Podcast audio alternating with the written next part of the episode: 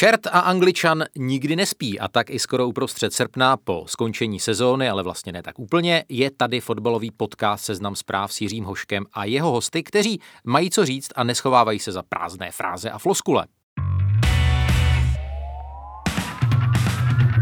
O čem se chceme dneska bavit?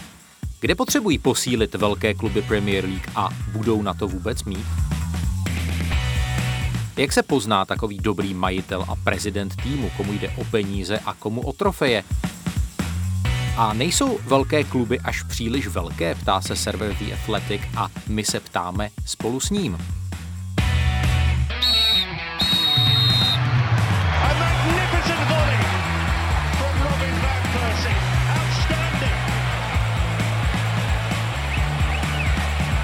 Absolutely top class, unstoppable.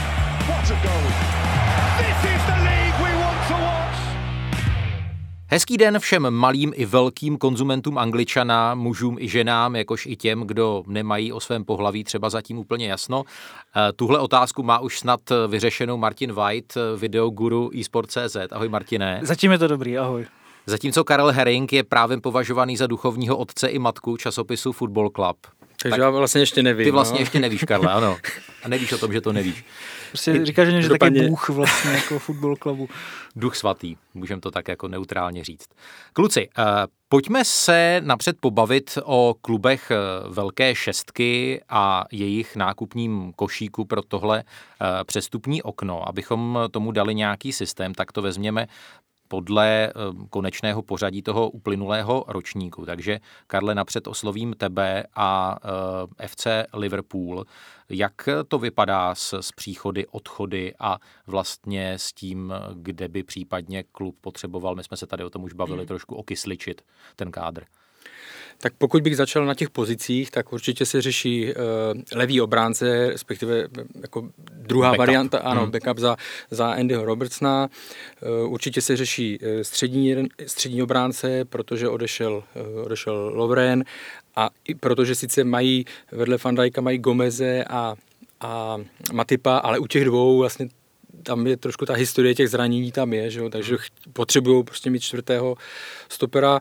Eh, řeší, baví se o jednou středním záložníkovi a samozřejmě nějaký zase backup do útoku eh, za jednoho z těch, eh, z těch tří, protože takže to jsou ty jako základní pozice a otázka je, jedna věc je prakticky jistá, že Liverpool nepůjde do žádných finančních velkých kaufů. kaufů. Viděli jsme to u Tima Wernera, o kterého měli zájem, ale prostě rozhodli se, že takovou sumu za to vydávat nebudou bude opravdu záležet na to, aby, samozřejmě teď se mluví o tom, nebo asi už se dohodne eh, s Kostasem eh, Cimikasem, že na příchodu vlastně z Olympiaku jsou Pireus, levý obránce, tam se bavíme o sumách 12 milionů liber, by bylo to stejně u jiných variant, ale eh, třeba pokud se budeme bavit o nějakých velkých sumách, tak to jenom v případě třeba Tiago Alcantara, který je, hmm. který je zmiňovaný, ta cena se tam pohybuje okolo 30 milionů liber, tak to do takových věcí půjde Liverpool jen v případě, že se mu podaří eh, vydělat peníze prodejem hráčů. Ať už to současného... má velmi podobně Tottenham a taky bych chtěl Tiago Alcantaru a myslím si, že ten přístup je... Takže tam, a oni jsou podobný. s tím, jako,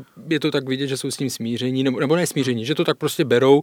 Klopp sám říká, že nebudou utrácet jenom proto, že ostatní utrácejí, nebo protože by někdo chtěl podepsat nějaký sympatický přístup. Eh, jak jsou na tom hráči, kteří jsou tak jako jasně mimo základní sestavu, ale mají velkou kvalitu, jako, jako třeba Divok Origi, který samozřejmě má tu důležitou roli, eh, dal úplně nesmyslně gol ve finále Ligy mistrů taky.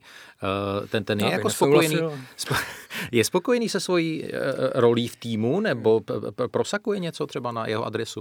Teď v poslední době jsem nic jako takového neslyšel konkrétního, ale myslím si, že jako dlouhodobě eh, s tím spokojený být nemůže. Jo? Že samozřejmě v té sezóně uplynulé, teďka už uplynulé, tak tam bylo jasný cíl, tam ty hráči, vlastně, kteří nenastupovali pravidelně, tak ty svoje ambice osobní jednoznačně potlačili ve prospěch eh, týmu, ale samozřejmě eh, myslím si, že zrovna kdyby na něj přišla nějaká nabídka, tak by to i on hlavně e, zvažoval, jo, takže tam si, tam je to. A pak se samozřejmě mluví, já nevím, e, hráči jako Keita, jo, to je jeden z těch, o kterých se mluví, že kdyby chtěl udělat e, Liverpool jako asi, fond, nebo prostě jak teď nemám to správné slovo, prostě peníze získat na další tohle, takže by třeba jeden uh, hráč jako Keita by mohl uh, jít pryč. Jo. Na druhou stranu zase i Klopp říká, že od tady těch hráčů, jako je Minamino a Keita, že čeká, že teď by mohli uchopit víc tu, nebo že ta její role by byla větší. Uvidíme. Ti, ti budou mít asi jakoby hmm. delší tu, tu, tu zvykací periodu a, a Kejta podle mě, který stál velký balík no, jako při příchodu tak. z Lipska, tak ten ještě by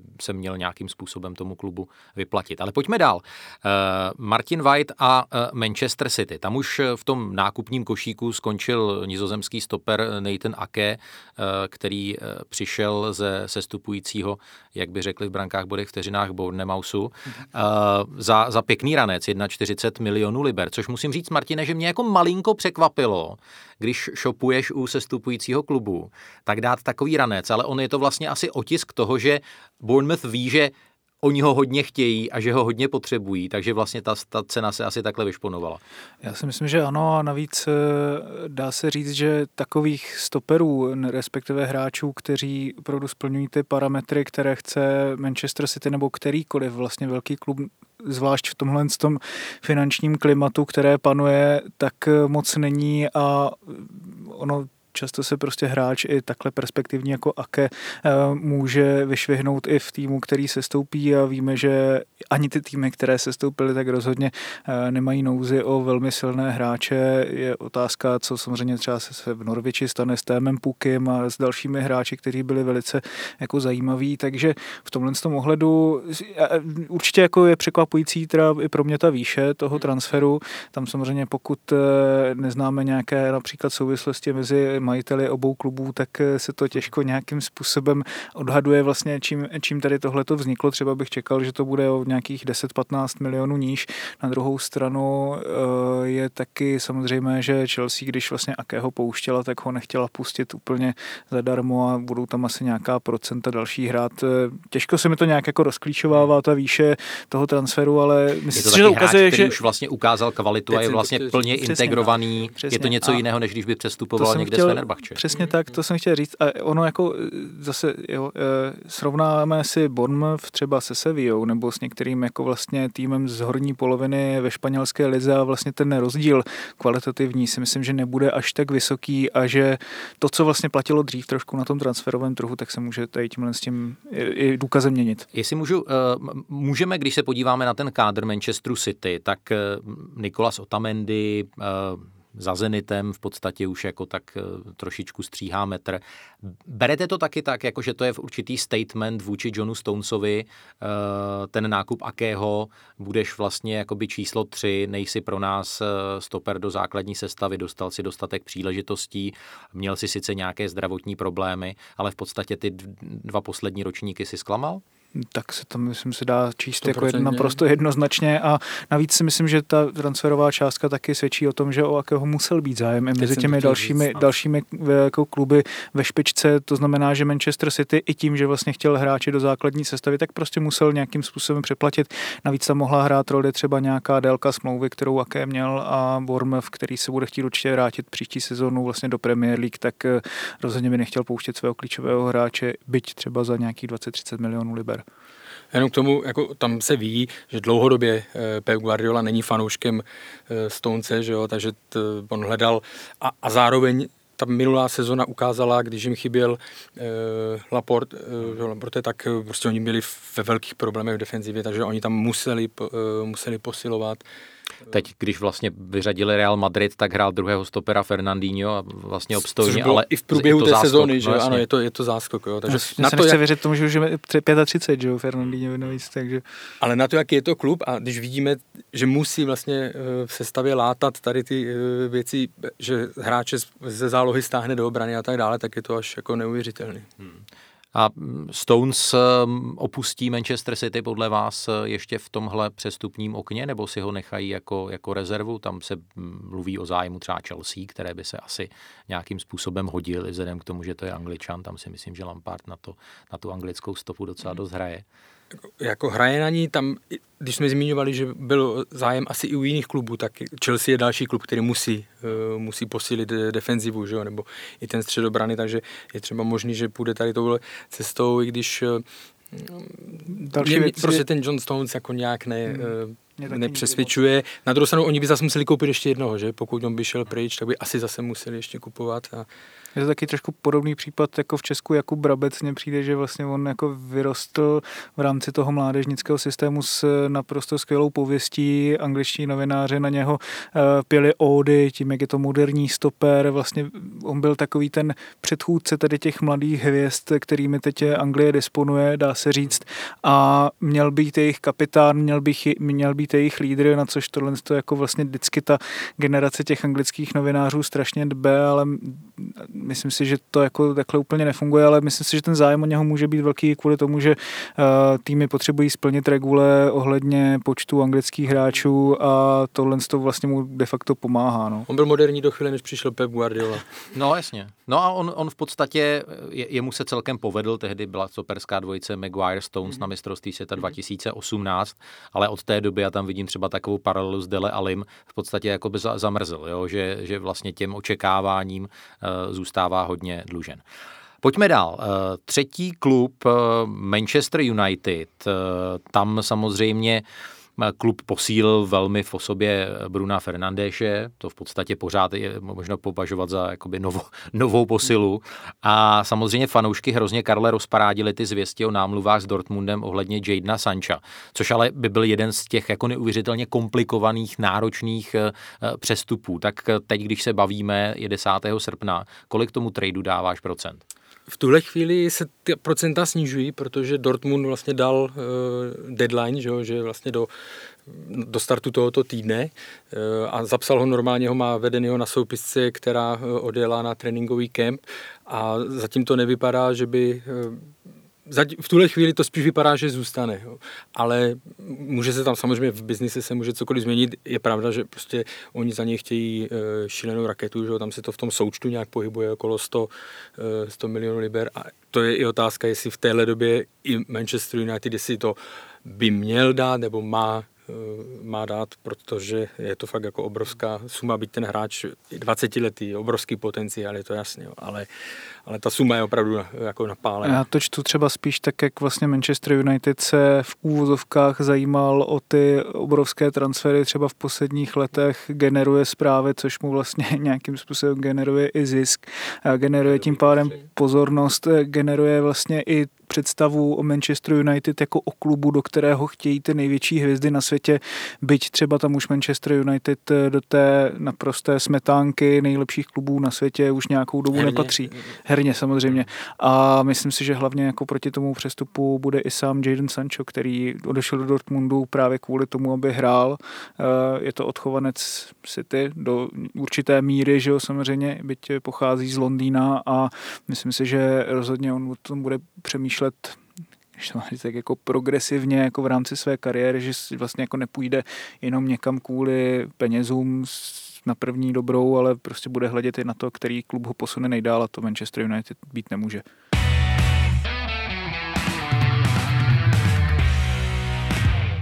Martine, eh, když si ponecháš slovo a přejdeme tedy ke klubu číslo čtyři, což je Chelsea, no tak eh, ta, ta tu truhlu s Ducati otevřela dost do kořán a otevřela ji hodně, hodně brzo.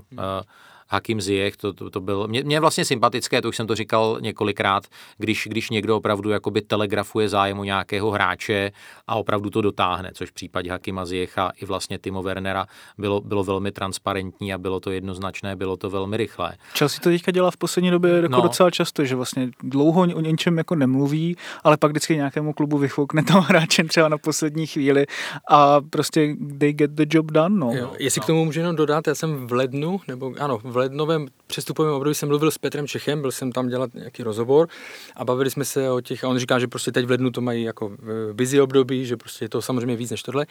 A bavili jsme se o nějakých těch jménech, respektive on mi neříkal jména, ale tvrdil mi, že nejzajímavější na tom je, že všechna jména, které se v souvislosti s Chelsea objevují ve spekulacích, takže říká, ani jedno eh, nebylo pravdivé, že se jim to podařilo prostě eh, jako uhlídat, jo? Hmm. a pak zároveň ale dokážou, když to mají už jako podchycené nebo tohle, tak pak dokážou výjít ven a ten přestup, eh, ten přestup udělat. No ale teď, teď vlastně jsme ve fázi, kdy uh, podle mě Chelsea rozhodně jakoby ten, ten měšec jako zavřený hmm. nemá. Bavili jsme se o středu obrany, ale samozřejmě se hrozně mluví o, o enormním zájmu o Kai Havertze A taky se řeší otázka brankářské jedničky, protože jako mít v bráně ať už kepu nebo kavajera, to je prostě mor nebo cholera. To je, to je prostě jako dost, dost šílená volba. Na druhou stranu, když kupujete kepu za 71 milionů liber, tak ho nechcete prodat za 30. No a teďka jako bude velice těžko prodatelný komukoliv, jako zvláště po té pověsti, jakou si vytvořil, ale ten, ta Chelsea to má strašně zajímavý, že jo, konsekvence nebo vůbec jako ty předpoklady to, proč se vlastně dostali do té fáze, že teď si můžou dovolit vlastně vyhazovat na přestupech víc než dokoliv jiný, protože loni, že tam byl ten eh, transferový zákaz, mhm. tím pádem si ušetřili spoustu peněz, ušetřili spoustu peněz i z toho, že eh, odešly drahé a draze placené hvězdy typu Eden Hazarda, hráli mladí hráči, kteří zase ale na druhou stranu jako generují zájem těch eh, větších klubů, třeba typu, nebo větších jako prostě typu Barcelony nebo Realu mhm, Madrid, hmm. od ty 19-20 leté hvězdičky, tito hráči nejsou až tak drazí. Z velké části jsou to třeba odchovanci toho klubu a tím pádem eh, to, co vlastně navíc Chelsea teď paradoxně pomáhá, i to, že má malý stadion, tím pádem nemá tolik ušlých zisků ze vstupenek, které má například eh, K tomu se Tottenham. dostaneme. Tottenham, Arsenal, myslím si, že teď eh, opravdu hodně, hodně pláčou. Ale když se vrátím ještě k té předchozí otázce, předpokládejme, že Chelsea ještě opravdu jakoby bude investovat a priorita je podle tebe stoper. A, no, nevím, jestli se to dá číst úplně jako, že by priorita byl stoper. Tak jako já ti dám čas na rozmyšlenou, tak já položím jinak otázku. Eh, kdyby byly jako peníze, tak spíš Havertz nebo spíš brankář? Tak eh, já bych to viděl spíš jako Havertz, protože to je prostě extra třída ten, ten hráč a je, když jako samozřejmě brankář se může zdát, že je z dlouhodobého hlediska jako důležitější pozice, tak si třeba vzpomeňme na Decheu, že taky jako měl velice složité začátky v Manchester United, teď má zase teď složité, má konce, konce. ale, ale prostě v mezičase, já nevím, co, co myslíš? No, jako co se týká, eh, co se týká toho kepy, jako takhle, tam do toho vždycky to musíme fakt posuzovat jako v kontextu. A tam to, co zmiňovali jste, že ta suma eh, by byla možná poloviční, protože všichni vědí, že by ho chtěli prodat, takže no. to se blbě jako dělá biznis, že, protože, eh, takže možná je varianta opravdu spíš, nebo z tohohle pohledu mi přijde logičtější nebo pravděpodobnější varianta, že si kepu nechají, a zainvestovali by do, do Haverce. Jo? Takže, ale tam opravdu, a myslím si, že to ten zápas eh, s Bayernem zase ukázal a mluví se o tom hmm. dlouhodobě, prostě Chelsea musí, ona posiluje víceméně ofenzivu, ale ona potřebuje posílit opravdu ten zadek. Teď eh, se taky dostaneme samozřejmě k eh, Vilianovi, který už se v otevřeném dopise rozloučil s fanoušky Chelsea a ten, ten Martine teď by měl podepsat Arsenalu? No, měl by podepsat eh, s Kijou Čorabčanem, jestli ano. to je správně to jméno. Je to taky Kia Čorabčan eh, Football to Club. trénoval jako, No, já jsem to nějak naposlouchal, ale netrénoval jsem to, takže to podle mě i znát. No, prostě. Kia Čorabčan. Dobrý. A, no. Gratulace. je to lepší než ten uh, umřelý majitel Lestru, že? Ale v jednu dobu jsem, jsem uměl. Taky no, jsem ho taky uměl, ale už to bohužel, už to delší dobu. Bohužel, co se to stalo. No každopádně vliv eh, tohoto uh, agenta s indickými kořeny na, uh, na arzenál je teď naprosto nevím, jestli jako bych řekl zhoubný, každopádně to, jak dlouhé prsty má dovnitř klubu, tak jenom potvrzuje i to, jakým způsobem ten klub je řízen, o čemž teď vypovídá i ta masivní vlna výpovědí, kterou Arsenal dal svým 55 zaměstnancům, mezi nimi i uh, renomovaným, či méně renomovaným, ale scoutům, mezi nimi třeba ten, kdo objevil Francis Sažigao, tedy uh, kdo, objevil se Skafa Bregase nebo Gabriela Martinelliho, všechno vlastně takové ty zajímavé hráče pod radarem svého času. No a... Mimochodem Martinelli ty poslední týdny týdny, promiň, že tě skáču do řeči, byl zraněný? Nebo... Je, je si, byl, byl zraněný, byl tam tuším snad oholi, eh, když se slavilo, takže okay. bohužel nemohl nastoupit pro Arsenal. Každopádně to, že vlastně na těchto 55 lidech, eh, mezi nimi jsou třeba například lidé, kteří, já nevím, eh, pomáhají při, tom, při těch zápasech s fanoušky a takhle, takže to je jako logické, že teďka asi nějakým způsobem nemohli, nemohli tam více pracovat, ale že na nich klub ušetří za rok nějakých necelých 3 miliony liber a ten klub to prezentuje prezentuje jako způsob, jak oni můžou posílit na tom transferovém trhu a nabídnout těm hráčům jako víc, to mi přijde tak jako nesmyslené. No ne, ale je to zprostárna. Je, je, to, je to fakt zprostárna, jako když se to, podíváš na Ezilu Ty to chci říct, mě se vždycky no, předtím udělá obrázek Mesuta Ezila a říká a jako... A co Mesuta Ezila? To není jenom Mesut no, Ezil, ale to je prostě třeba 5 milionů liber za půlroční hostování Cedrika Suareše tu dobu zraněného, který nemohl nastoupit další čtyři měsíce, aby ho potom ten klub vlastně nabral v létě za nula, že jo? protože tomu hráči doběhla smlouva. To jsou prostě jakoby takovéhle určité, řekl bych, přestupy, které se dějí jako s jednou rukou v kapse někoho jiného.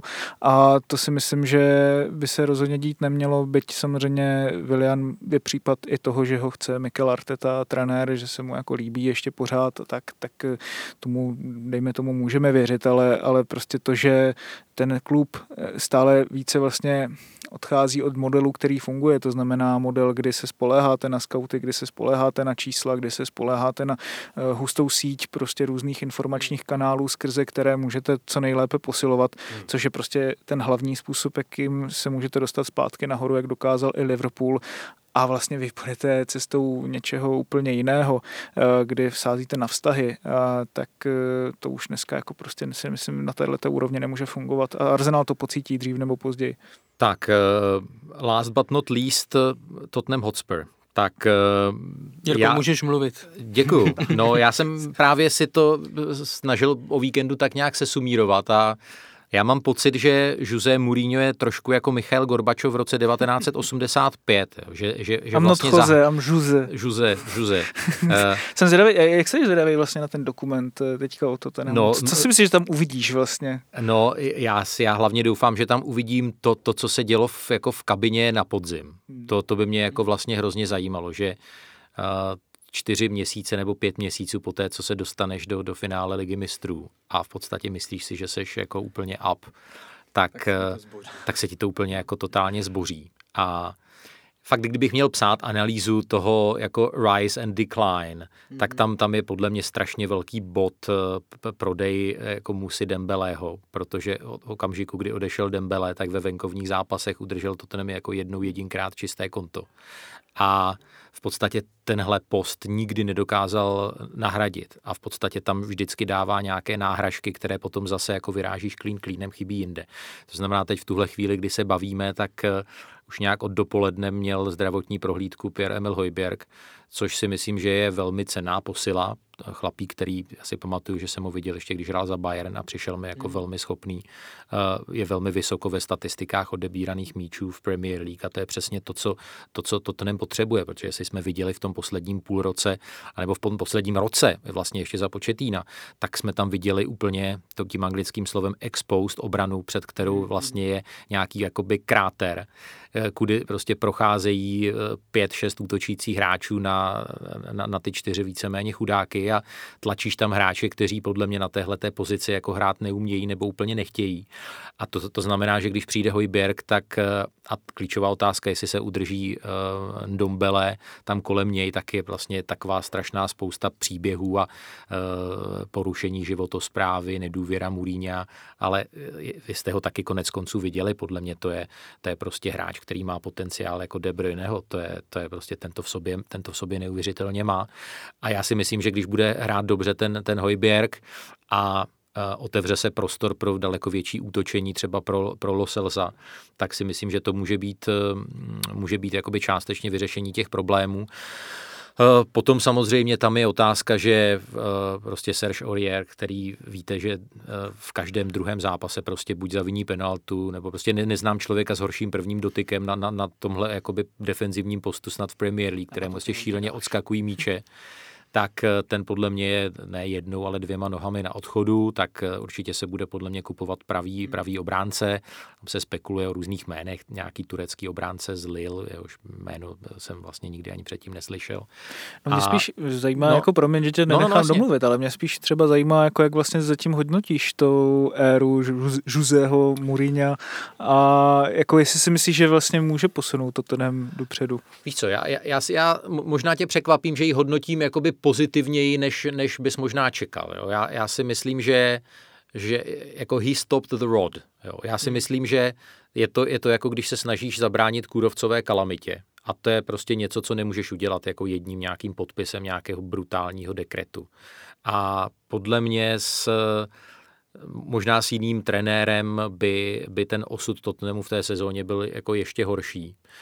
A je fakt, že prostě Mourinho měl vymyšlený, jak, jak říkal, že se vlastně teď jak, jako měl čas na přemýšlení, že vymyslel nějaký plán B nebo plán C a, a prostě jednoznačně chtěl spolehat na Kejna se Sonem. Uh, ty první zápasy byly slibné, no tak potom, potom si, tě, si, si Kane prostě udělá dvoucentimetrovou díru ve svalu, tak si řekneš OK, no tak s Kanem nemůžu počítat, tak budu počítat se Sonem. Jo? Bác, za dva týdny si Son zlomí ruku. No a eh, ty, ty prostě jako někteří hráči jsou nahraditelní a když ti vypadne Kane a Son, no tak eh, prostě si, si, si v. A myslím, že v tom okamžiku ti se potom ukáže, jaká byla prostě pitomost nepodepsat třeba ještě na jednu sezónu toho Jorenteho i vzhledem k jeho obrovským zásluhám eh, v tom, v tom tažení v Lize mistrů. To mi přišlo i lidsky takový, jako, a on pod, podle mě by stál fakt jakoby pár šupů, kdy tam jakoby chyběl ten backup striker a tak dále. A, a vlastně se ukázalo, že když prostě neděláš nic ve dvou přestupních obdobích, tak eh, to, to okysličování, hmm. které zmiňoval Karel, je jedna věc. A druhá věc, prostě když pouštíš žilou a, a prostě ne, nemáš, nevytváříš konkurenci na některých postech, tak se, ti to, tak se ti to vrátí jak bumerang. A plus další věc, prostě někteří hráči, o kterých si smyslel, že ještě budou dvě, dva, dvě tři sezóny prostě virtuózní, tak najednou eh, prostě typu Vertongena a, a, podobně, tak eh, prostě najednou se ti ten pilíř eh, jakoby zbortí a, a ty najednou nemáš, nemáš prostě žádnou jistotu. No. Ale myslím že tam jako, a k tomu se možná ještě dostaneme, hrozně moc teď bude hrát roli, uh, jestli ten klub teď není opravdu ve svízelné finanční situaci z hlediska těch úvěrů, které čerpá na, na tu výstavbu toho stadionu. Myslím si, že Mourinho celkem jednoznačně slyšel, hele, jestli budeš chtít nové hráče, tak to musí být jakoby kus za kus hostování, musíš vydělat nějaké peníze. Vlastně i ten Hojberg do, do velké míry je asi daný tím, že jako v protisměru se vydá Kyle Walker Peters, který mimochodem teď na tom hostování v Southamptonu hrál o 50% lépe, než jsem ho viděl hrát v dresu Tottenhamu. To jsou taky takové jako příběhy, kdy, kdy člověk jakoby zírá. No. Ale myslím si, že ta, teď ta další sezona ještě bude, bude jakoby taková transition. Nečekám fakt uh, žádné zázraky. Ne, ale tam už se bude hodnotit Mourinho jinak, než, hmm, uh, než hmm, měl hmm. ten svízelný půl rok. Jo. Tam, tam už se prostě od něj bude chtít minimálně herně, aby ta defenzíva na kterou on umí, že jo, tak aby nějakým způsobem fungovala a tak dále, ale, ale tady ty, jak říkáš, ta přestavba, nebo když jsi zmiňoval Gorbačova, no. tak uh, to bude trvat samozřejmě nějakou chvíli. No. A Bůh ví, protože ty, ty limity finanční a každý ten klub má, řeší svůj jiný problém. Jo? A Tottenham to opravdu potkalo v, v pro něj šílené době, když jeho stadion e, zeje prázdnotou a nemůžou vydělávat peníze. Prostě, že... Ale prostě Jose Mourinho na, jako, na mě nepůsobí jako člověk, který by měl vést nějakou tranzici. Jo? To je prostě třeba právě Mauricio Pochettino hmm. s tím, jako jo. potom tehdy ve své době, i když byl šest, Tottenham šestý v té jeho sezóně, tak lidi viděli, že ten klub zažívá nějakým svém progres, nějakou změnu mentality, která se tam dělá. Hráči se zlepšovali. Hráči se zlepšovali a bylo tam prostě vidět, že to, že to někam směřuje, něco podobného třeba teďka pod Mikelem Martetou, ale prostě Mourinho za mě, jako jsem na to strašně zvědavý, ale je to pro mě zatím totálně nečitelný, vlastně proto jsem se tě na to ptal. No. No, eh, já souhlasím s tím, co jsi říkal a mimochodem, jak jsem porovnával, už jsem to tady, myslím, říkal v tom pořadu, eh, jak vypadal Mourinho jakoby fyzicky na podzim 2019 a teď prostě neuvěřitelně sešel. Jo? To jako manželka, jako když... kapitán ponorky, na kterou prostě hážou torpédoborce hlubinné nálože. Jako, ty, ty moje manželka, se staly ještě ano, ano, přesně tak. Moje manželka, když viděla nějakou tiskovku nebo záznam něčeho, říká, to je Mourinho. Říkám, já myslím, že tvoje manželka prostě... taky zbývaly vlasy ne, po ne, ne, ne, ona rozumí jo. velmi dobře fotbalu, chudera, to musí, na první rande se mi vzal do sportbaru, když, hrál, když hrála Neapol s Juventusem a Marek Jankulovský debitoval, jo, tak to ona věděla, do čeho jde. No. že se Mourinho si zažívá něco podobného, jak ten nebohý eh, pan Palmer z Twin Peaks. Trio Jiří Hošek, Karel Herring, Martin Vajci povídá nadále u červeného sukna eh, seznam zpráv. Já doufám, že vy nám eh, udržíte přízeň i za pár desítek vteřin a vrátíte se, ať už nás posloucháte přes eh, Spotify, Apple Podcast či jinde a budeme se bavit o dalších zajímavých tématech.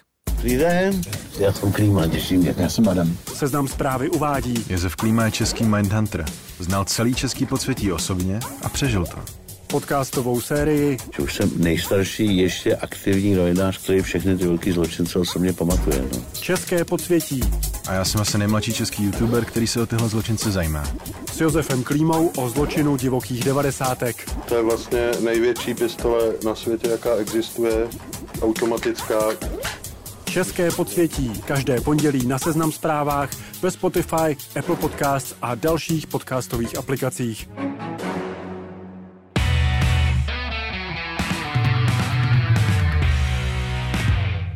Vracíme se na hřiště jménem Angličan, seznam zpráv, fotbalový podcast s Jiřím Hoškem, Martinem Whiteem a Karlem eh, Herringem. Já musím říct, pánové, když trošičku teď jakoby zabrousím na takovou eh, filozofickou notu, tak eh, mám pocit, že v posledních letech a měsících jestli vlastně příznivci a specificky jakoby v anglickém fotbale nejsou jako neuvěřitelně jakoby přísní a, a, a nároční, že ta očekávání, která mají se svými kluby, se vlastně jakoby nedají, nedají splnit, protože oni by jako ideálně chtěli v, v té spotřebitelské rovině jakoby zmrazit nebo snížit ceny permanentek, současně nejlépe postavit nový stadion nebo novou tribunu, zlepšit zázemí, přivést drahé posily, ale současně eh, dávat šanci mladým odchovancům, vyhrávat trofeje a ještě být jako nejlépe ekonomicky v černých číslech. A, a to prostě jako Karlen jako dost dobře nejde. A Gulagy. myslím si, že i ta média, média tomu tedy velmi téhle atmosféře pomáhá. Jasně, no, protože podle mě nejsem žádný odborník, jako co se týká nějak eh, jako sociologa a tak dále, ale prostě, že jo, tak oni vidí, že tamhle v tom klubu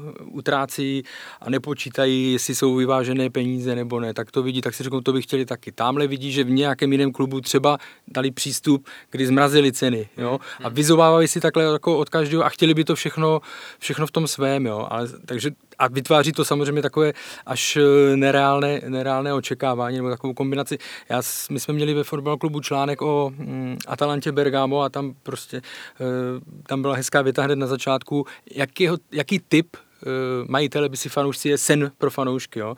A to tam psali vlastně někdo, kdo je bývalý hráč, pochází z toho regionu, jo, jo miluje ten klub, eh, pokračuje tam po, po hráčské kariéře, koupí to, jo, že to je vlastně takové stělesnění ideálu, jo? ale to samozřejmě to se stane tak v jednom ze, ze 100 z 200 případů. Já jestli na tohle to můžu navázat, tak já zase s těmi fanoušky jako velmi souzním tady v tomhle tom, protože když si člověk jako srovná to prostředí, ve kterém byla Anglie před ještě nějakými 10-20 lety, kdy z velké části ten klub eh, sice nebyl vlastněný jako většinou fanoušky, ale třeba nějakým lokálním biznesmenem, nebo hmm, prostě tam hmm. byly rodiny, které tam byly už dlouhá desetiletí v tom klubu a nějakým způsobem tam vždycky byly nějaké uh, fanouškovské různé prostě různá fóra, na kterých eh, oni mohli dát vědět tomu vedení svůj názor a měli nějaký vliv na to, co eh, ten klub jako udělá, eh, tak to samozřejmě jedna, která s tím, že vůbec eh, tady tato celá struktura se už po Hillsborough totálně rozpadla a vlastně rozpadla se jakákoliv jako představa o tom, že by se fanoušci měli združovat, jak už teda na těch stadionech v rámci třeba Ultras, tak prostě i, i mimo ně. A tím, že dneska tady máme samé miliardáře, kteří vlastně de facto jakoby s těmi fanoušky buď někdy komunikují, ale dělají to prostě proto, že třeba je z vlastní nějaké vypočítavosti, že prostě vědí, že se jim to jako vyplatí v rámci toho řízení klubu, anebo na ně vůbec neberou ohled, jako právě v případě Arsenálu a tím pádem je to potom tím pádem je to potom strašně složité pro ty fanoušky vlastně nějakým způsobem vědět, co ten jejich majitel vlastně od toho klubu chce a tím, že on to jako ten majitel většinou na tom chce vydělávat, tak to no, radši nezmiňuje a tím pádem vlastně není možné, aby fanoušek věděl, co od toho klubu může očekávat. Takže vlastně Kluci, potom ve výsledku jako samozřejmě asi každý fanoušek bude chtít něco jiného, jo? jako někdo bude, bude chtít třeba spíš odchovance, někdo zase bude chtít velké posily.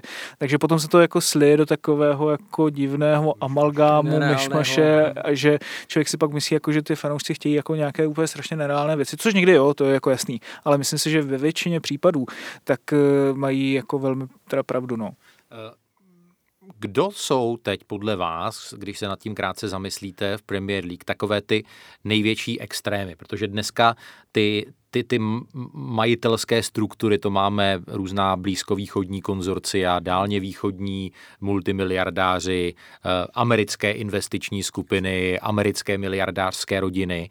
Tak eh, kdo je na tom jednom pólu těch majitelů, kterým je úplně jedno, jestli prostě pečou housky nebo investují do zámořské dopravy nebo mají arsenál a na tom druhém pólu ti, kterým opravdu jakoby leží na srdci to, to, to blaho, blaho fanoušků. Tak kdo je na tom negativním, to, to tak je to, to Martin řekl. Martine, to už to řekl a můžeš pokračovat, jestli to chceš No ne, já si myslím, že se to nedá tak úplně jako generalizovat, protože když si vezmeš třeba Stena Kronkeho a e, FSG, kteří vlastní Liverpool, tak de facto jsou to jakoby dvě velké jako firmy, které vlastní několik klubů, jak už v americkém sportu, tak vlastně teď i v Premier League, ale obě jsou zcela odlišné. FSG je orientovaná na úspěch, eh, jak už to má vlastně i v tom americkém sportu a Stan Kroenke je vyloženě orientovaný na to, aby mu ty kluby vydělávaly, aniž by do nich musel lít nějaké velké finance, když teďka třeba Los Angeles Rams, ale to je zase další případ, jo? jako vlastně on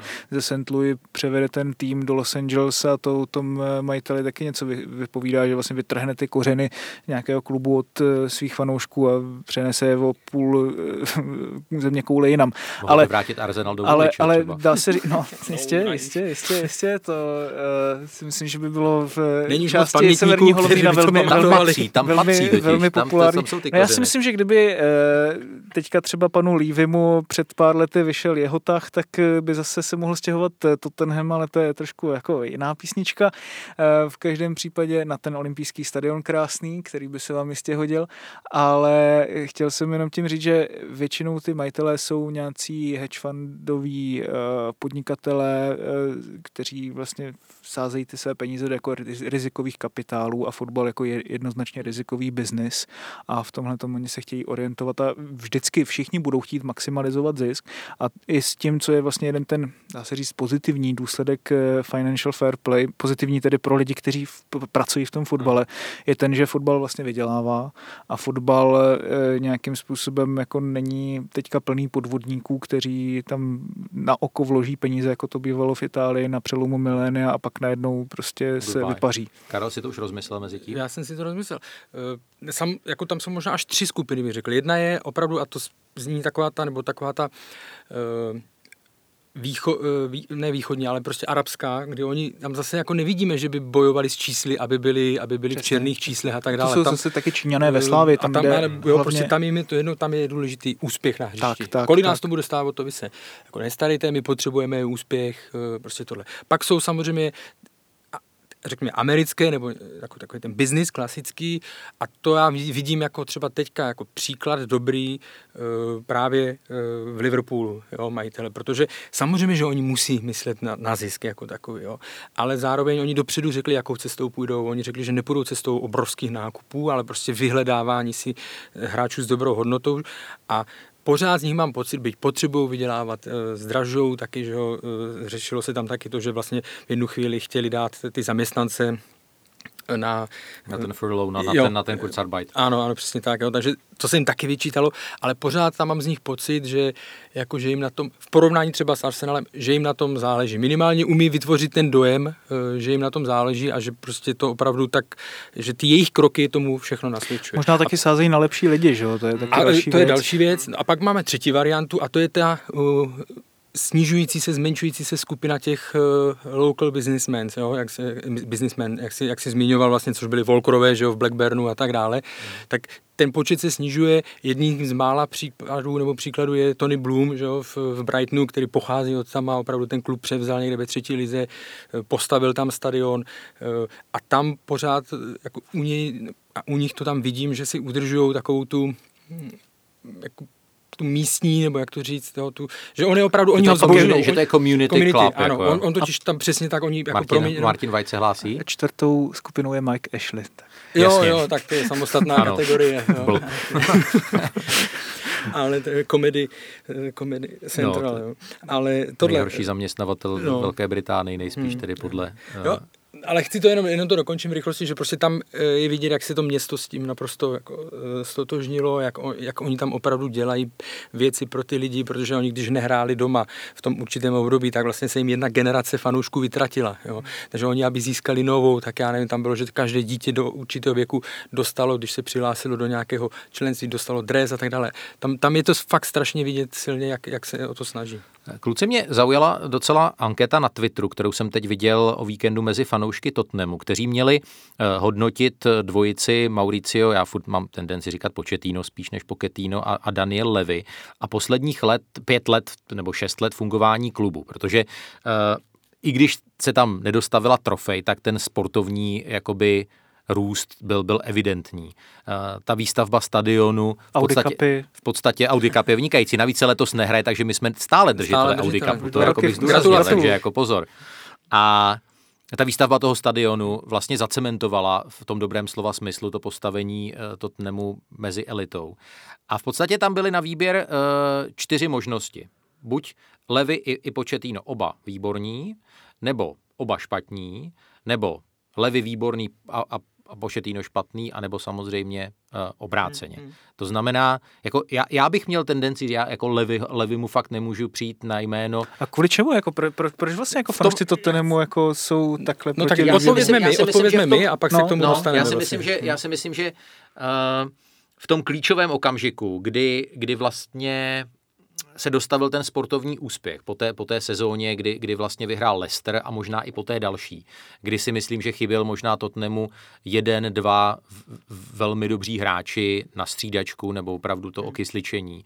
A tehdy si myslím, že toho početína ten, ten levy prostě nepodržel a vlastně ty peníze jakoby, uh, mu na tohle nedal. A to si myslím, že je vlastně hlavní věc, která se uh, jakoby levy mu vyčítá a že fanoušci trošičku nevidí většina z nich ten, ten obrovský vlastně, uh, že, že to je vlastně nespravedlivé vůči Levimu, že nevidí to, no. že, že se podařilo postavit ten stadion a což je jakoby něco, z čeho ten klub bude jako těžit v dalších jako 25, eh, 25 letech. Takže já bych měl tendenci jako i se, se skřípáním brstů v podstatě asi, asi tam na tom Twitteru jako zmáčknout to tlačítko, jako že vlastně oba dva, Výborný, oba dva, výborný. Oba dva výborný. No, já s tím souhlasím taky, protože ty jsi to zhrnul. Jo. E, ano, my si musíme furt taky uvědomit jednu věc a to je, jako Tottenham před 6-7 lety kam patřil? Patřil No, někde deváté, desáté deváté, vlastně. když se zadařilo, bylo tam někde možná 6. 7. jako boj o 6. Hmm. A, a najednou prostě během, toho, během té poslední pětiletky výrazný zestup kvality, nebyla trofej jako taková, ale uh, byť, že, no vlastně v Madridu bylo daleko od druhé minuty, to bylo hotové, ale, ale prostě jako post- Damir Skomina, jo. Jasná ruka. Ale tam ten stadion, to je fakt opravdu, to je, na to se nesmí zapomínat, že to je věc, která eh, po desetiletích z ní bude, ten, z ní bude Tottenham profitovat. Takže za mě, jak to říkáš ty, i s výhradami, které vím, že třeba když v dvě, tři nebo dvě období nekoupil nikoho, tak to bylo takové hodně jako nepomohlo to tomu týmu, tak určitě výborný, výborný. Pokud tam není nějaká jiná varianta, jenom výborný, špatný. Já ho strašně cením za to, že zbořil tu barabiznu a postavil krásný toaletní prkínko, takže hezky. Prosím tě, já jsem jenom... na návštěvu na nějaký koncert hudební, Tohle se bude nebo na NFL, což si myslím, že je taky, jako v tom si myslím, Tomu že je to Levy dobrý, jako tak fakt když jako potom no. přijde Zajede jedna plocha, vyjede americký druhá. eh, fotbal eh, místo toho Bude správného to lepší na Wembley, kde pak hráli a byli Ne, vidět tam ale lajny. Úplně upřímně, jako pro mě je Lívy uh, skvělý příklad toho, jak někdo dokáže vlastně, jak to říct, jako změnit modus operandi a přiznat si chybu a zjistit, co nef- nefungovalo a být jako schopný přijít s nějakým novým režimem, jo? protože když si vzpomeneme i na ty hráče, které on jako dříve přiváděl, prostě byly to takové zašlé hvězdičky, nebo eh, obecně ten tým byl strašně špatně jako třeba charakterově vystavěný, Hmm, jako hmm. byl pro Nesourodý. velkou, pro velkou část jako fanoušků si myslím, že byl k smíchu a on dokázal uh, přejít na model, kdy třeba tu sportovní řízení toho klubu trošku více přenechával jiným, kteří tomu rozuměli více a více se právě zaměřil na tu technickou stránku věci a tam a tu finanční a tomu vycházela jako skvěle. Myslím si, že tam samozřejmě jako je otázka, jestli se někde mohlo trošku jakoby víc přidat pár milionů liber. To samé vlastně řešil Arsenal, když stavil stadion a, a to je potom vždycky, kde, kde najdete tu hranu. Opravdu ten klub jako operoval na hranici svých možností, nebo už třeba operoval přes tu hranu svých možností. Tohle to se řešilo s Arsenálem, když mohli nakoupit Čabio Alonza, bylo by to tehdy jako, to jsou vždycky takové jako otázky, kdy no někdo prostě ne, tam musíme, zapo- tu musíme si pamatovat na to, že dlouhou dobu tam byly prostě strašně přiškrcené kohoutky, co se týče platů, to znamená, hmm, hmm. ty, ty by si třeba mohl dovolit i tu přestupní částku, no ale jo, vlastně ale... pak si věděl, že jakou to způsobí paseku v kabině, když máš uh, prostě dva uh, přeplacené na poměry Tottenhamu hráče, pak dlouho, dlouho nic a pak prostě další. Já bych jo. spíš vyčítal, jenom poslední věc, já bych spíš vyčítal Levimu, že se vlastně dostal do té pozice, kdy přeplácel na tom transferovém trhu za ty hráče, kdy nemusel těch 10-15 let, co už on jako byl v tom klubu, aby potom vlastně neměl našetřeno na ten stadion a musel škrtit eh, ty peníze ve chvíli, kdy, eh, kdy, to neudě, jako kdy se to hodilo, že to udělat. A, ale za těch posledních 6 let, 7, tak si myslím, že jako rozhodně oba bych vlastně taky hodnotil stejně.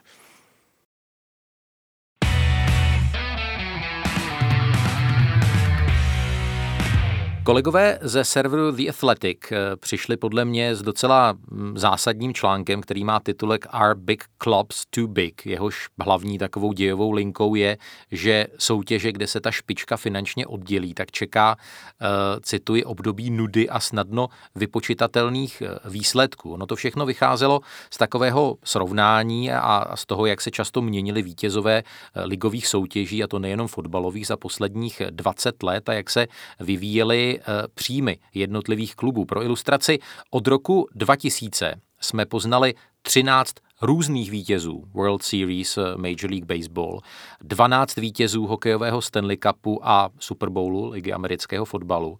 Ale za stejné období máme jenom čtyři různé vítěze La Ligy a série A, pět různých vítězů Bundesligy a šest různých eh, vítězů v případě eh, Premier League. Tak kluci, zeptám se vás tady toto základní východisko, že vlastně když pořád dokola budou vyhrávat ti samí a že třeba 70% zápasů bude v podstatě jasný výsledek ještě předtím, než jako foukne rozočí do píšťalky. Souhlasíte s tou základní premisou, že to, že to může jakoby velmi uškodit té, té lize v tomhle případě, tedy Premier League, Martine? Ne. Ne. Já si myslím, že ne, ale... Já bych tam furt ještě rozděloval ty jednotlivé ligy, jo. Jako pro hmm. mě ta Premier League, já vím, že jsem jako nekritický v, mnohem, v mnoha ohledech, ale prostě tam ta, tam ta, byť se tam teďka uřízla úplně jasně ta, ta špička jako taková, tak pořád pro mě to je mnohem víc náročnější a jako vyrovnanější soutěž, by to zní divně, než, než je prostě francouzská liga momentálně, která sice na tom, na tom úseku 20 let má víc vítězů, ale podívejme se na posledních 8 let, že tak je tam sedmkrát, myslím, Paris Saint-Germain, Juventus Turin v Itálii, Bayern teďka, jo, takže tam myslím, že se to ještě tady bych to rozdělil prostě, a, mm-hmm. ale Nedokážu říct, jestli oni tam zmiňují to, že to může mít vliv na eh, výši že, peněz, eh, za kolik se budou prodávat práva, protože to může být nudnější. Na tohle nedokážu. Nazna, naznačují to. No, říkají, říkají, že vlastně to napřed otráví fanoušky, že se to může projevit jakoby snížením návštěvnosti, což já bych v případě té Anglie úplně jakoby neočekával. Právě, no. A Martin White souhlasně uh, přikivuje a potom od toho odvíjejí, že by vlastně se mohla snížit i ta, i ta marketingovou jakoby televizní hodnota fotbalu jako celku. Ono se často říká, že ta nepředvídatelnost jako je velká síla toho fotbalu, ale uh, já nevím, jestli jste četli Soccernomics a já se na ně jako po každý odkazuju na ty hmm. tu bibli uh, fotbal, fotbalových systémech. Ale tam jako se, se strašně dobře uh, strašně dobře vlastně ukazuje, jak lidi vlastně chtějí ty dominantní týmy. Chtějí se spíš dívat na to, jak Barcelona bude vyhrávat 5-0 a chtějí vlastně přijít na ten zápas a vidět, jak ten Messi dá další hetrik a další neskutečné góly. A vlastně k těm dominantním klubům oni přicházejí, spějí k ním a i proto třeba Bundesliga nechce jako omezit Bayern a Dortmund v jejich rozletu. Chtějí jenom nastavit něco, aby ty ostatní týmy byly konkurenceschopnější a byly ty zápasy zajímavější a ne, nekončilo to 6-7-0. Ale ve výsledku ten trh chce úplně něco jiného, což mě teda potom překvapuje, že vlastně člověk z Deloitte, Delo, Deloitte, pardon, mm-hmm. člověk z Deloitte to popíše tímhle tím způsobem, ale jsou proto i důkazy, že ta návštěvnost roste, sledovanost v televizi roste, když se lidi dívají na to, že třeba právě ten dominantní klub může v nějaký moment prohrát a o to prohra vlastně jako větší. No, Martin White citoval Dana Jonesa z Deloitu, podle kterého by právě jako mocní muži evropského fotbalu neměli tu situaci podcenit s tím, že eh, dlouhodobě spočívá hodnota fotbalu právě v té nevypočitatelnosti výsledku. Ale Martine, když jsi mluvil, tak eh, vlastně v duchu jsem se obloukem vrátil k tomu našemu eh, tématu o těch očekáváních fanoušků, že vlastně dneska, když Bayern Mnichov na domácím stadionu vyhraje ne 5-0, ale vyhraje jenom 2-1, tak vlastně ti fanoušci reagují, jako kdyby remizoval nebo prohrál. Vy jste vyhráli jenom 2-1, vy jste měli prostě sedm gólových šancí, měli jste vyhrát takhle. Že vlastně u těch velkých hmm. klubů už ta očekávání jsou, jsou vlastně jakoby eh, takhle jako fantasmagorická. Takže ono vlastně to je to celé pokřivené už jako na tolik způsobů, že od toho normálu podle mě už jako driftujeme fakt do jako hodně daleko. Je to tak, jako, že ten fotbal, vlastně to hledání té dokonalosti, že jo, a furt, to, furt se to žene dál, byla to, eh, řešilo se to u Barcelony, že jo, v té nejslavnější éře, jestli to je nejdokonalejší, nebo jestli bude ještě, teď bude něco dokonalejší a tak dále, ale ještě se vrátím k tomu, co zmiňoval Martin, oni i v tom textu totiž, eh, který ty si zmiňoval, tak tam i píšou, že eh, je vari- že pořád platí to, že se radši diváci podívají na tým, kde je více hvězd, byť teda jako hmm. je pravděpodobné, že to skončí větším rozdílem, než na nějaký zápas 6. Eh, se 7. který sice slibuje vyrovnané drama, jo, ale to prostě není pro ně tak, eh, tak sexy, jak ten zápas, kdy oni můžou vidět ty celosvětové hvězdy, se kterými, prostě, na které se rádi dívají a ty to přitahují, jo, takže tam nemyslím si, že by se to, byť jako nejsem úplný fanoušek, eh, jak se říká teďka, moderního fotbalu, jako v tom smyslu, že je to v první řadě biznis, jako jsou věci, které mi tam vadí, tak eh, tohle to se bude strašně eh, jako špatně regulovat a myslím si, že si to ten fotbalový trh v uvozovkách hmm. vyreguluje nějak sám. A jenom poslední věc, jenom když jsem mluvil Německo, eh, Anglie a Španělsko, to, co zase já kvituju ve prospěch Premier League, je to, to rozdělení těch financí z televizních práv, protože tam to pak pomáhá udržet tu, tu vyrovnanost, že tam ty peníze jsou dobře distribuované. Když se podíváme na Španělsko, kde má prostě Barcelona balík, eh, Real má ranec a ostatní si dělíte, co chcete, tak pak se tam ty nůžky rozevírají. Tam je to pokřivené. Hmm. A ještě bych chtěl jenom doplnit jednu věc. Tohle to vlastně na druhou stranu taky jde trošku proti té představě o Superlize, která se tady neustále formuje a spousta lidí říká, že už je nevyhnutelná, protože kdo se třeba bude, jako, bude třeba dejme tomu, zájem Interu Milán, aby byl ve 20 členné Superlize neustále na 14. místě? Budou potom jeho hráči považováni za tak velké hvězdy, jako jsou považováni dnes v té italské lize? To už jsou potom takové otázky, kdy jako si člověk říká, jako jasně, jsou to pořád velkokluby a hmm. budou to jako obrovské peníze a tak dále, ale třeba to prostě ty lidi potom taky nemusí tolik zajímat, jako je to zajímá dnes v lize mistrů. Kluci, eh, ještě úplně na samý závěr a poprosím o krátkou odpověď. Tam v podstatě Letmo se v tom článku zmiňuje i ta eh, vize platových stropů a vlastně něco, co funguje v Severní Americe poměrně dobře a eh, přispívá to asi k tomu prvku nevypočitatelnosti to asi v, jakoby v Evropě to se ne. toho asi úplně Přes Evropskou unii to prostě, prostě neprojde. To se, to se nemůže, to nemůže. Jako povést tam to je opravdu to je jiná situace. Ty, my se sice bavíme o soutěžích, ale tam je to v rámci jedné nebo prostě dvou, dvou zemí a mají to tam jasně a tady, tady se to nepovede, byť se třeba objevují názory, právě během té korona pauzy se o tom mluvilo, protože to fotbal zasáhne a tak dále, takže by se mohly zavést nějaké eh, stropy, ale minimálně to nebude otázka nejbližších eh, pěti let, ale jestli tak nějaké opravdu vzdálené budoucnosti. Co si myslím, že je třeba reálné, nebo jako by mohlo pomoci fotbalu, aniž by se do toho muselo jako uměle zasahovat z hlediska té ekonomiky, což si kluby vždycky nějakým způsobem jako očurají,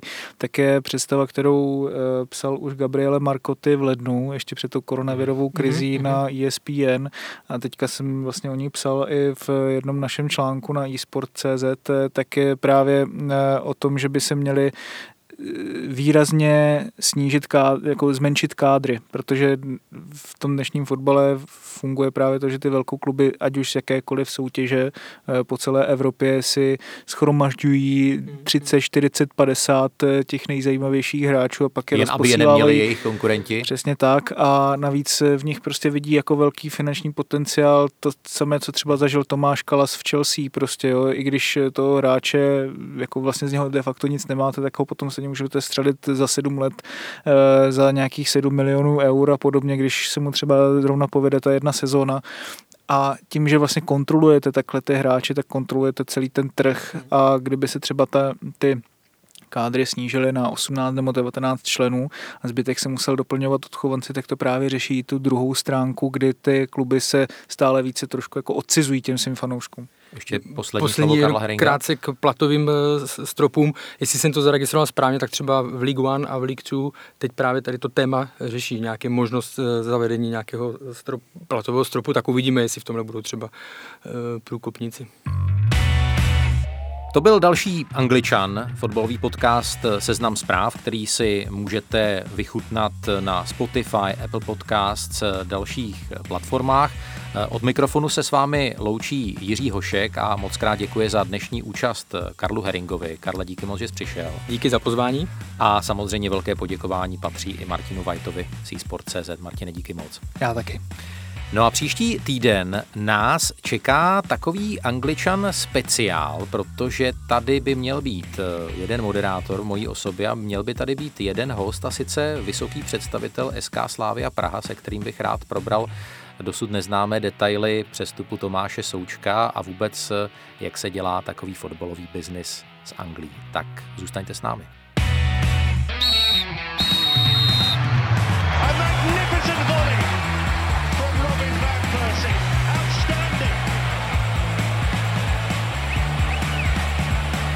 Absolutely top class, unstoppable. What a goal. This is the league